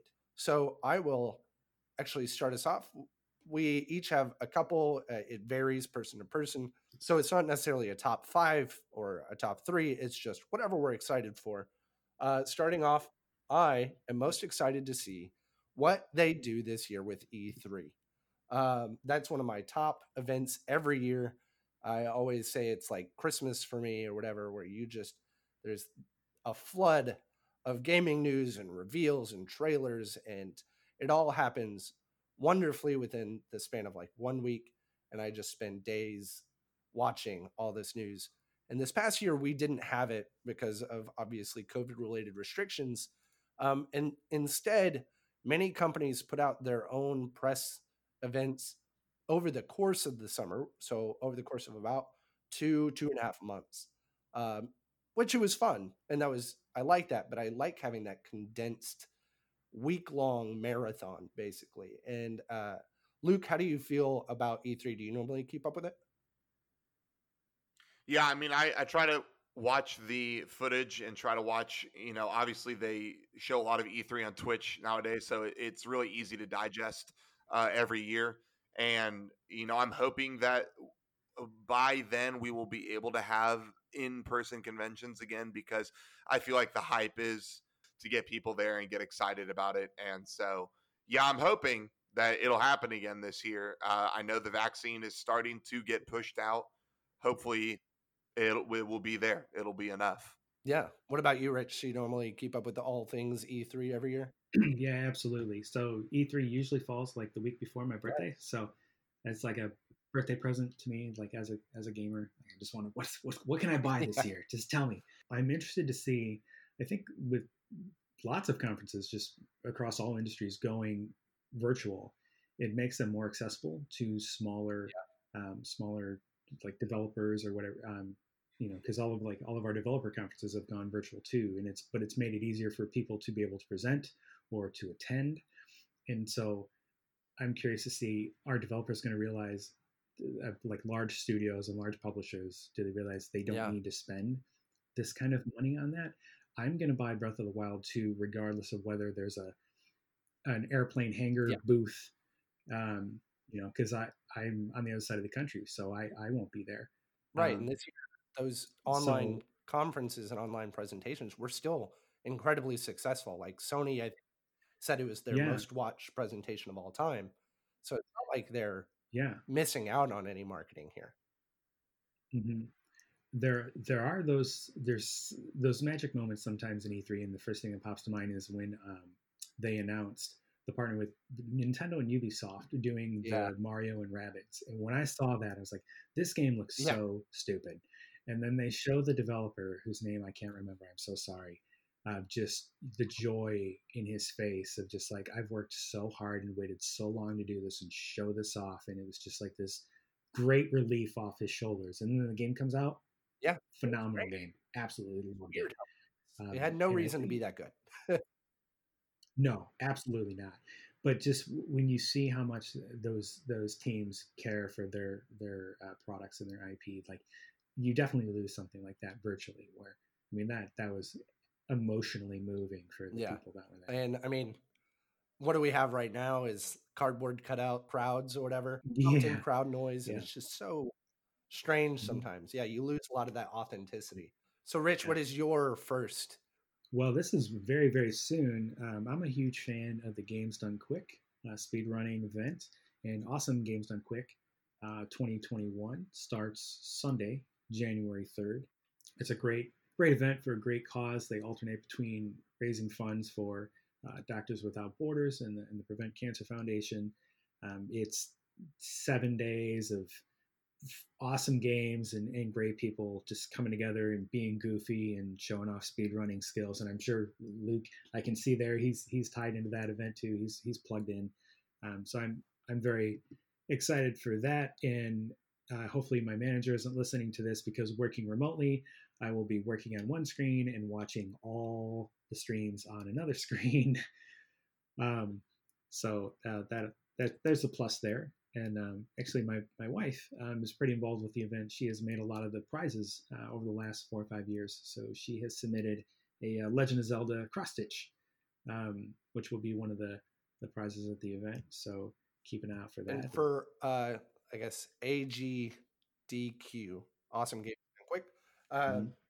Is there like a central place where that can be watched? Is there? Do you just like find it on Twitch? Uh, is- yeah, it's, yeah, it's on Twitch. Um, if you go to gamesdonequick.com, you'll see they have the the Twitch um, iframe in there, and so you can you can watch there in the browser or just watch them wherever you prefer to watch your your Twitch streams. Um, but yeah, you can donate through there and check out the schedule, see who the runners are, um, see who the presenters are going to be. Um, very cool event. Yeah, Luke, are you going to be tuned in? I will probably tune in and watch, uh, you know, runs here and there. Uh, I usually don't. Uh, it's been a long time since I've sat and watched like full length runs uh, of games done quick, just because I already consume so much speedrunning content on a day to day basis. Um, but I've got a couple buddies doing runs uh, in the show. Uh, I've got a close friend of mine. His name is Dylan. He's running um, Ratchet and Clank 2, Going Commando, uh, all platinum bolts. Um, I don't know what day he's on, but I'll I'm sure that I'll be watching that full run. It's about an hour and 20 minutes.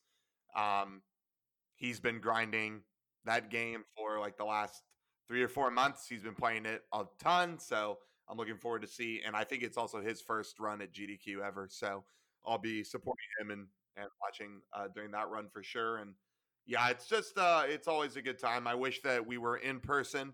I miss being able to go to the in person GDQ events. Obviously, that's not a thing right now. Uh, the last um, two GDQs have now been uh, online, and now this one will also be as well. So, but they raise good money. Uh, AGDQ will go towards the Prevent Cancer Foundation, and uh, yeah, I mean, I'm excited for more speedruns to to go underway. What was the date uh, for when when it, January third to January tenth. The Ratchet and Clank run that you were talking about uh, will be at 3:30 Central Time uh, on Wednesday, January 6th. awesome? There you go. So as long as the schedule stays on track, um, Which it that- does. yeah. Uh, but I forgot. Oh yes, that's. I feel like that's another perk of that event going remote. Like even though there's such great energy in the room when people are are co-located, um, it gives smaller runners or lesser known runners more opportunity to participate because they don't necessarily have the backing or the funds to Yeah. go to the event. Plus, uh, also the international aspect as well, since they do stream 24 hours when it's you know nighttime here in the United States. It's great to have runners from all across the world be able to to play. The fun Yeah. never stops. It'll be a good event. Luke, Mhm. what is your most anticipated thing? Oh, that was my I- AAGDQ coming up will definitely be the highlight of the beginning of 2021 for sure.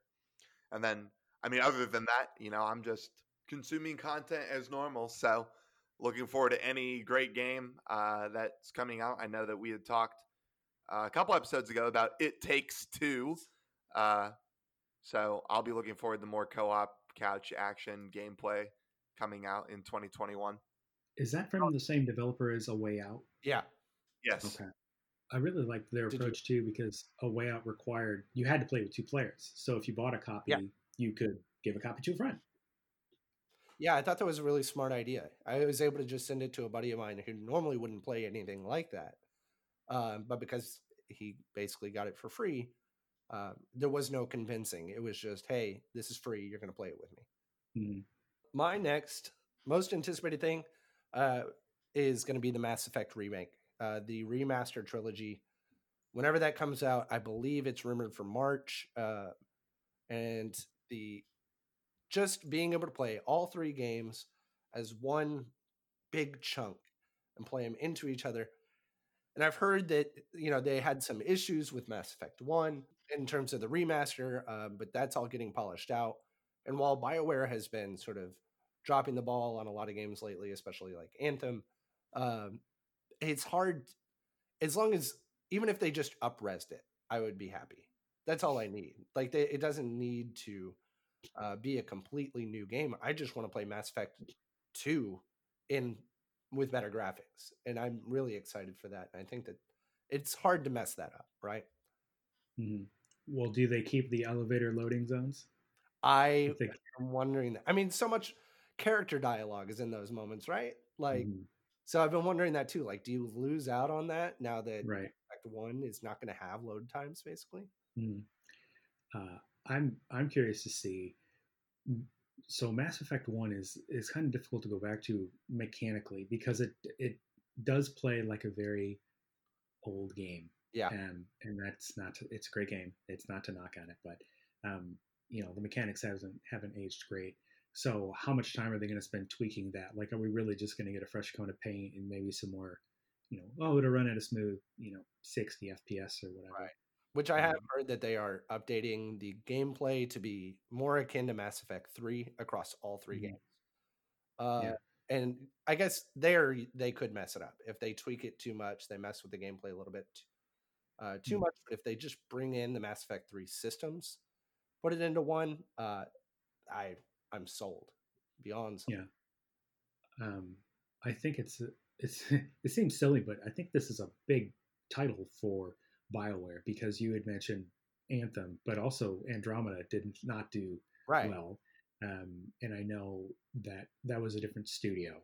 That wasn't the primary Mass Effect studio, but but still, that there's a lot of goodwill from from the like the gaming community that they've lost in the last few years, and I think they kind of need to bring it back. And it's just crazy to see a company like Bioware, Bethesda, where you know, like Bethesda with Fallout 76, like to see people just turn on the company so quickly, like Oh, wow, they were sacred six months ago, and now, you know, and Bioware, I mean, was the yeah the darling of the video game industry in terms of its story. Mm-hmm. Oh, and yeah. it is so far. Yeah, I mean, KOTOR, you know, Jade Empire on on Xbox, um, just some well beloved games.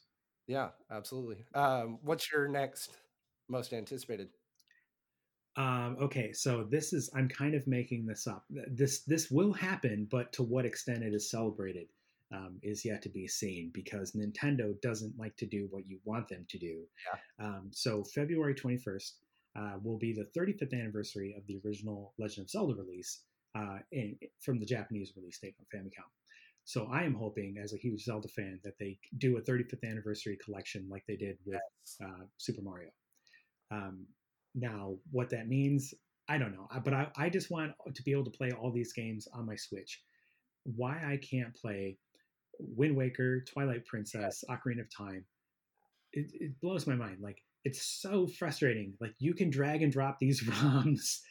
You know, I don't want to oversimplify, but I'm going to. Like, you you can do that, and you will sell a lot of money. Why this this has to happen? I feel like this has to happen. And- But Nintendo likes to do like the two steps forward, one step back. So they'll do mm-hmm. something something stupid like you can only buy this for 12 weeks digitally. This this fake scarcity. digital scarcity. Yeah.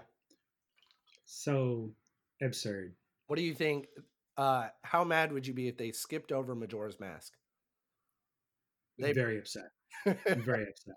Majora's Mask is a fantastic game um, because it eschews the, the the typical Zelda formula. Like every Zelda game is, you are the chosen one, you are the hero. And Majora's Mask starts by punching you in the face and saying, "You are worthless. The Earth is going to be destroyed. Good luck." Yeah, right? and you have to like it's so different and i just love how weird just quirky and goofy that game is Yeah.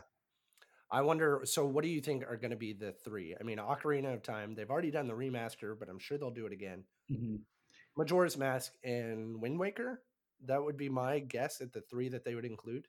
i think that i think the wii u remasters yeah of wind waker and twilight princess are, are lock-ins because um, you didn't have to have the tablet to play those so i think those would be relatively easy to port especially given the number of wii u titles that they've already uh, ported over to switch um, I don't know about the 3DS remakes of Majora's Mask and Ocarina of Time because the touchscreen was so integral That's into those experiences.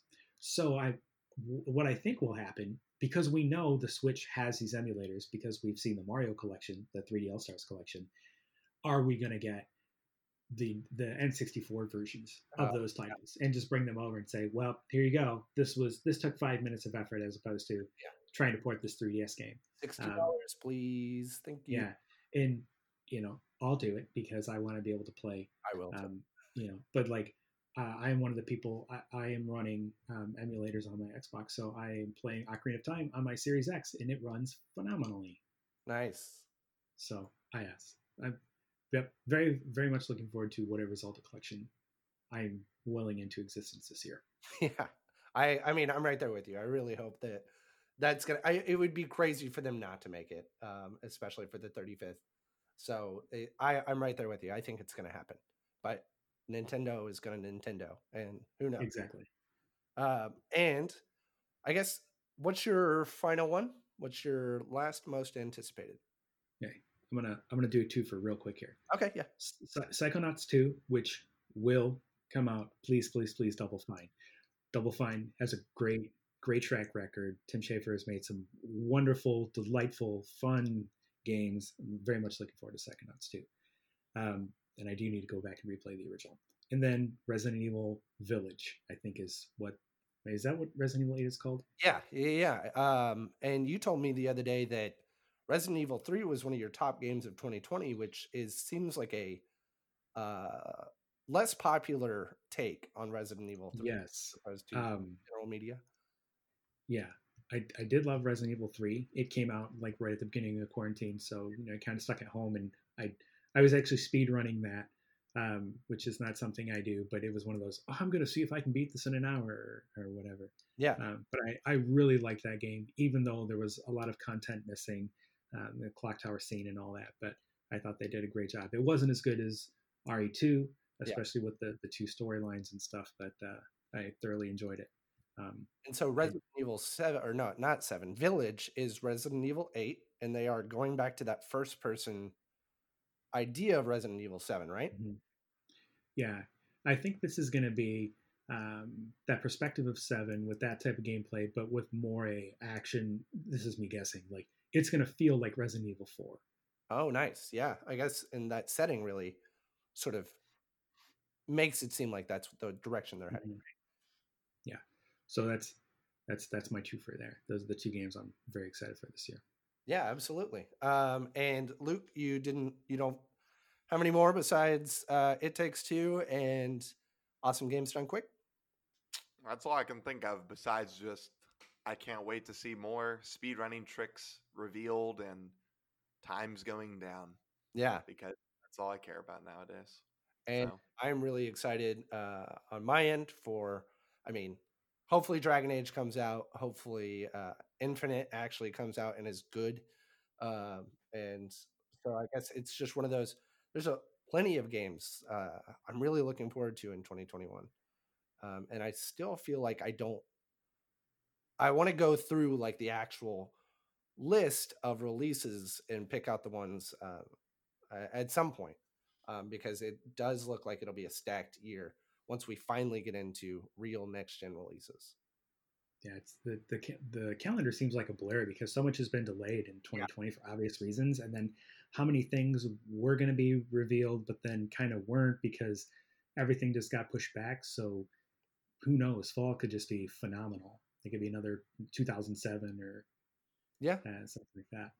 Yeah, uh, I'm really hoping, and uh, I want to see Elder Scrolls Six. Uh, it's not going to happen or no, not, not Elder Scrolls Six. Uh, Starfield. Starfield. Yeah. yeah. that's the one that I'm really looking forward to as well. I, hopefully, Bethesda can also recapture their magic.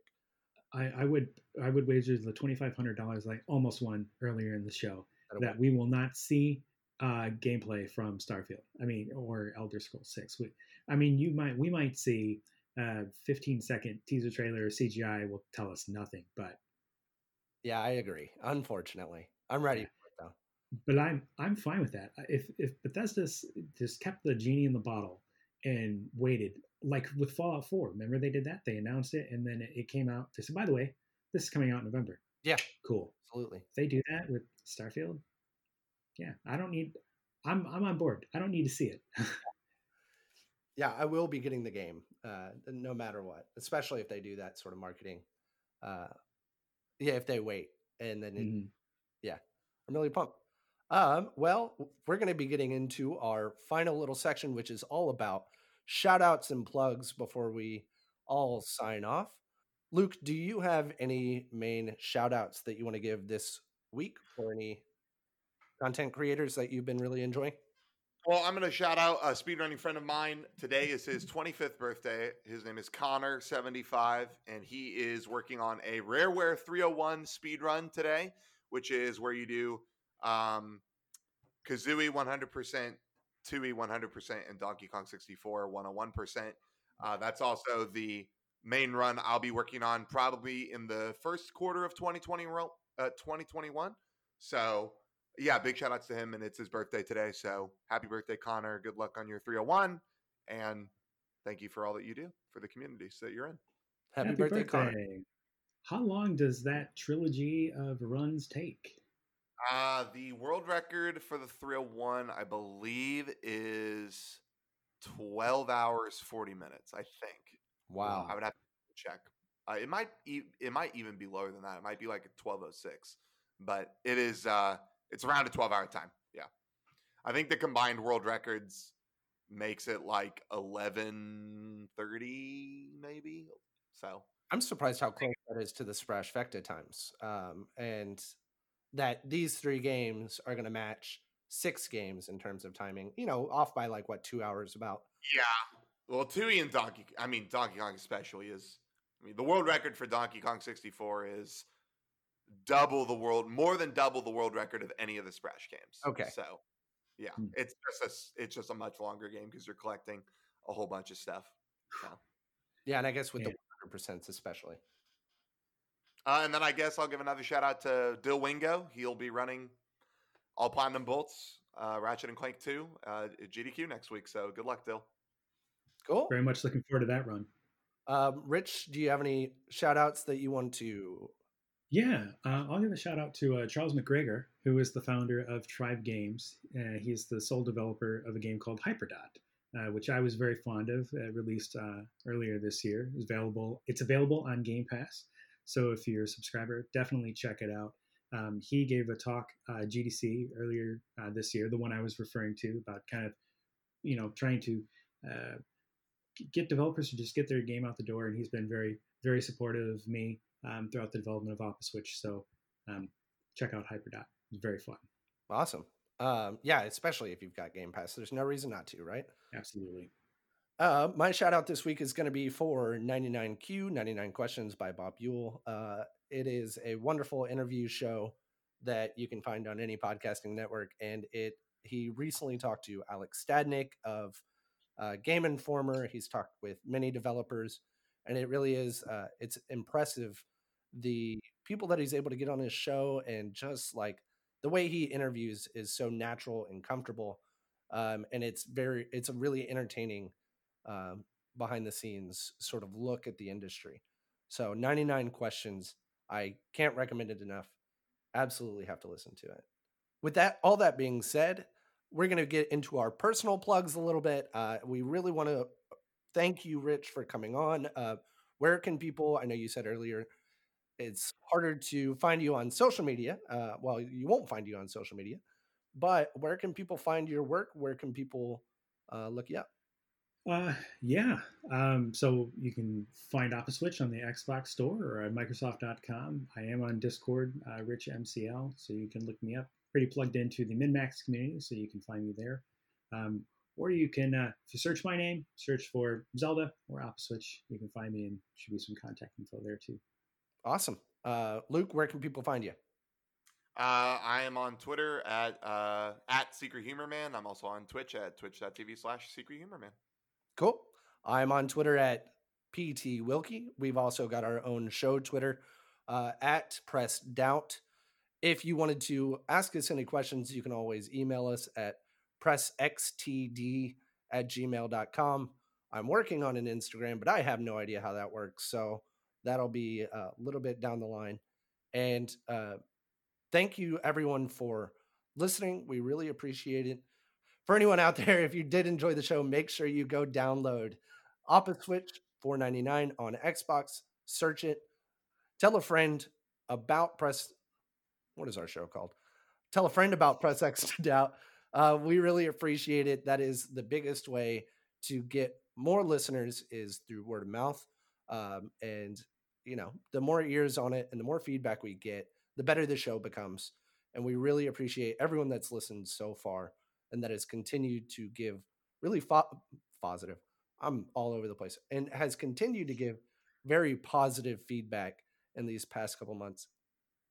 And, well, how many months? Two months? One month? Two months? Two months. Uh, and so, yeah, thank you everyone for listening in.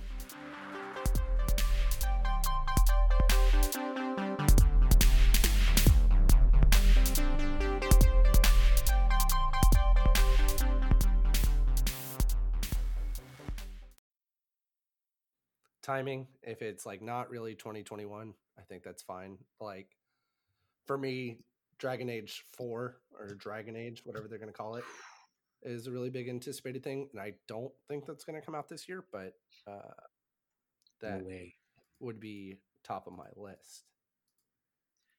I will bet you a KF console that that game is yeah. not coming out.